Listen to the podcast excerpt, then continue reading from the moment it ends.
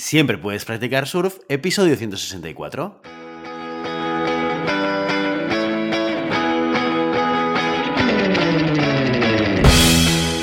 Bienvenido y bienvenida a Siempre puedes practicar surf, el podcast diario sobre recursos humanos.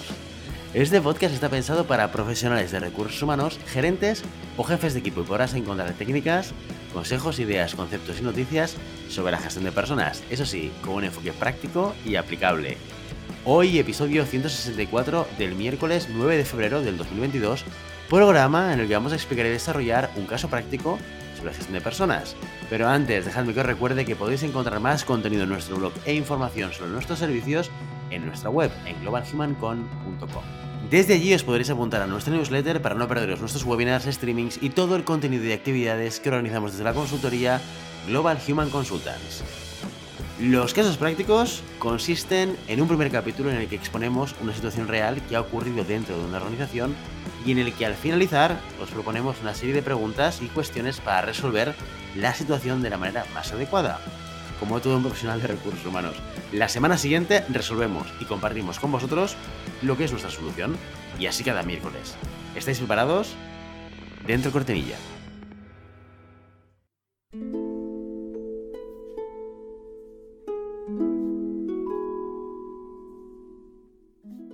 Esta es una historia real.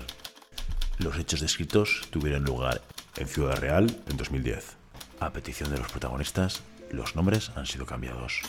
Por respeto a todos los demás, el resto ha sido contado exactamente como ocurrió. La semana pasada te presentamos un caso en el que a nuestra protagonista, Ada Amantia, pasa de adorar su trabajo a odiarlo profundamente. Para situarte y ponerte en contexto, aquí va un resumen. Ada era enfermera, y una muy buena. Sus rutinas diarias eran variadas y a pesar de tener una supervisora, podía disfrutar de cierta autonomía. Su salario era bueno y su relación con el resto de compañeros y compañeras era inmejorable.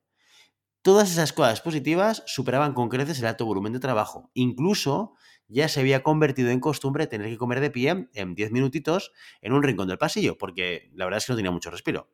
El hospital donde trabajaba organizaba un programa de intercambio cuyo objetivo era crear lazos y sinergias con profesionales de todo el mundo. Era una beca muy cotizada y Ada tenía el sueño de ir a Suiza para aprender sobre cardiología junto al mejor cirujano del mundo. Sabía que la posibilidad de conseguir una beca estaba muy reñida, pero él no ya lo tenía asegurado, así que presentó su solicitud. Ella y otra persona, Mer, una enfermera que se había incorporado hacía relativamente poco, se presentaron. Los problemas empezaron cuando a Ada le concedieron la beca. Desde ese día su vida cambió, ya que Mer al no conseguir el puesto, hizo su vida un pequeño infierno. Todo empezó con pequeños actos que para el resto de personas podían pasar pues, completamente desapercibidos. Mer le cambiaba las cosas de sitio o las escondía para que Ada no las pudiera encontrar con el peligro que eso suponía de cara a los pacientes. Después empezó a esparcir rumores falsos sobre Ada, haciendo que la gente cuchicheara sobre ella cada vez que pasaba a su lado. Una vez se las ingenió para cambiarle el horario sin que Ada se enterase haciendo que llegara tarde a las guardias varios días seguidos o faltase a sus turnos fastidiando al resto de sus compañeros. Toda esta situación empezó a hacer que la gente la criticara y el apoyo y la camaradería de siempre se fue transformando en caras largas y algo de hostigamiento, hasta que al final se quedó aislada y hundida. Estando al límite, Ada pidió que la cambiaran de especialidad, donde fuera, dentro del hospital pero el área a la que la derivaron no le gustaba nada y le causaba mucha ansiedad. Ada llegó al punto de encontrarse siempre mal, siempre estaba de mal humor, siempre estaba cansada, cualquier cosa le irritaba y ni siquiera la idea de irse a Suiza le hacía sentirse mejor. Así que, queriendo alejarse de toda esa vida, decide comprar un billete solo de ida a Goa y con la idea de no volver a ser enfermera nunca más. Las preguntas que te planteamos fueron las siguientes. En primer lugar, desde el punto de vista de la salud mental, ¿qué problema crees que tiene Ada? En segundo lugar, ¿qué estresores tiene Ada en su trabajo? En tercer lugar, ¿dirías que Ada ha sufrido moving? Y en cuarto lugar, ¿de qué manera debería haber gestionado este suceso desde recursos humanos? Pues bien, vamos a resolver la primera y la tercera pregunta de golpe. Desde el punto de vista de salud mental, ¿qué problema crees que tiene Ada y si dirías que Ada ha sufrido moving? Vamos a ver, lo que vemos en Ada es tristeza, angustia y vacío emocional. Llegando al punto de encontrarse siempre mal, estando de mal humor y siempre estando cansada. Cualquier cosa la irrita y ni siquiera la idea de irse a Suiza la hace sentir mejor. Esto es lo que nos explica el caso. Estos efectos son parecidos tanto en casos de acoso o moving y casos de burnout, pero no hay que confundirlos. El primero está relacionado con actos deliberados de violencia con la intención de perjudicar a un empleado, y el burnout pues depende más de lo que es el concepto de clima laboral en general. En este caso, tenemos un caso de moving, que tal y como lo define la Organización Mundial de la Salud, se trata del comportamiento agresivo y amenazador de uno o más miembros de un equipo hacia un individuo en el ambiente de trabajo con el objetivo de minar su moral hasta que éste decida marcharse de la empresa o ser despedido. A nivel psicológico, este comportamiento afecta a los empleados induciéndolos al estrés, desánimo, baja autoestima, alteraciones del sueño, somatización, ansiedad e incluso llegando a la depresión en algunos casos. En consecuencia, es normal que el rendimiento decaiga porque la víctima no puede concentrarse en sus tareas habituales. Y nos vamos a la segunda pregunta, que decía, ¿qué estresores tiene Ada en su trabajo? Pues bien, entre los estresores que afectan a Ada encontramos las conductas de agresión que lleva a cabo Mer, empezando con la indirecta sobre las posibilidades de ser elegida para ir a Suiza, facilitando la incomunicación con el resto del equipo, consiguiendo cierto desprestigio laboral a través de los rumores que va soltando, buscando provocar errores de trabajo, cambiando los turnos y los materiales. Todo este dibujo es un caso claro de acoso, sutil al principio, pero mucho más evidente en la medida en la cual va pasando el tiempo. Y la última pregunta, una pregunta muy importante y a veces difícil de resolver, es de qué manera se debería haber gestionado este suceso desde recursos humanos. Pues bien, desde una perspectiva global tenemos que tener en cuenta que de alguna manera es obligación de la empresa cuidar la seguridad y el bienestar de su plantilla. Ignorar el acoso afecta gravemente al clima laboral, a la imagen corporativa y además puede tener, atención, consecuencias legales, por lo que debería ser una prioridad tomar medidas preventivas y correctivas para solucionar este tipo de situaciones. Para ello, para conseguirlo, los departamentos de personas y de recursos humanos pueden y deben hacer diferentes cosas. En primer lugar, muy importante, monitorizar con cierta recurrencia el clima laboral, a través de encuestas, a través de focus groups, escuchando a la gente, generando altavoces y canales de comunicación. En segundo lugar, desarrollando procedimientos de actuación frente al acoso. Tenemos que tener muy claro cómo tenemos que actuar en caso de acoso y cómo la gente puede pues, eh, comunicar de manera transparente y a veces incluso garantizando el anonimato que está viviendo un caso de acoso. En tercer lugar, implementar una política de cero tolerancia hacia el moving. Tenemos que ser capaces de poder eh, tener un marco de juego dentro de la compañía y transmitírselo a las personas de que el moving o el acoso es algo que no está permitido. En cuarto lugar, que viene muy mm, relacionado con el tercer punto, es impartir talleres de divulgación y concienciación sobre el moving. ¿Por qué? Porque a veces esto del moving es muy sutil, ¿no? Vemos el caso de, de, Ada, en el cual al principio probablemente encontramos comportamientos por parte de Mer que quizás para muchos pues pasen desapercibidos o no los identifiquemos como, un, como actos de, de violencia.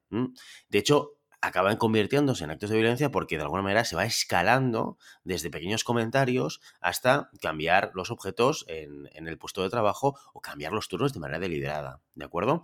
Pero tenemos que empezar a explicar a la gente qué es acoso y cómo se puede percibir desde las partes más sutiles a las partes más evidentes, para ganar concienciación. Hace 30 o 40 años eh, realmente se daban muchísimos casos de moving en los puestos de trabajo.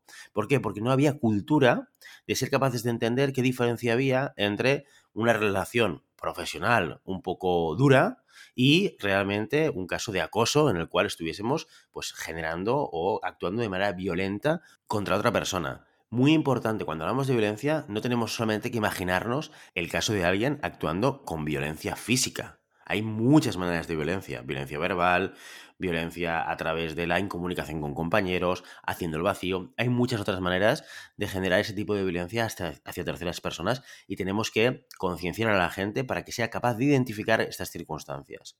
En quinto lugar, también muy importante, es animar a la plantilla a reportar cualquier caso de acoso.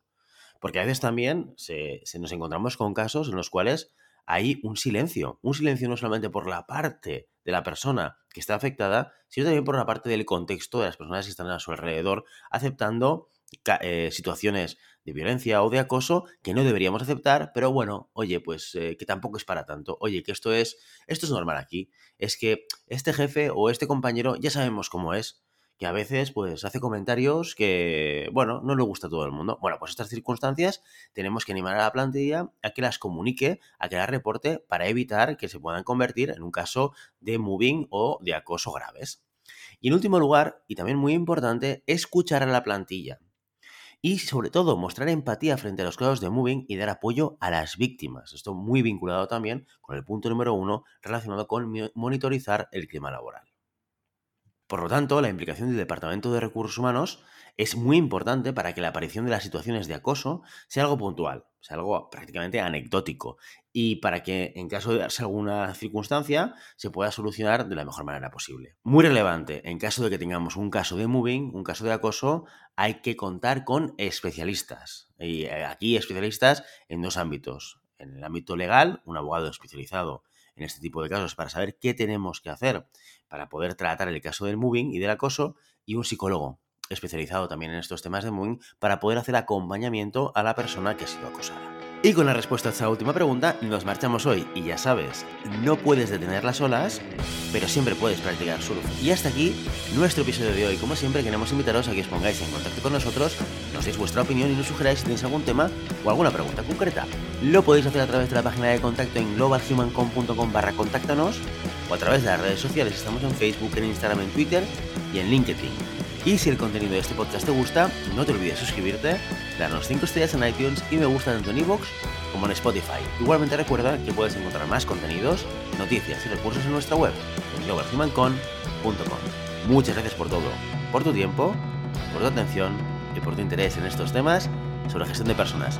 Nos escuchamos mañana jueves con el monográfico del mes. Hasta entonces, feliz día.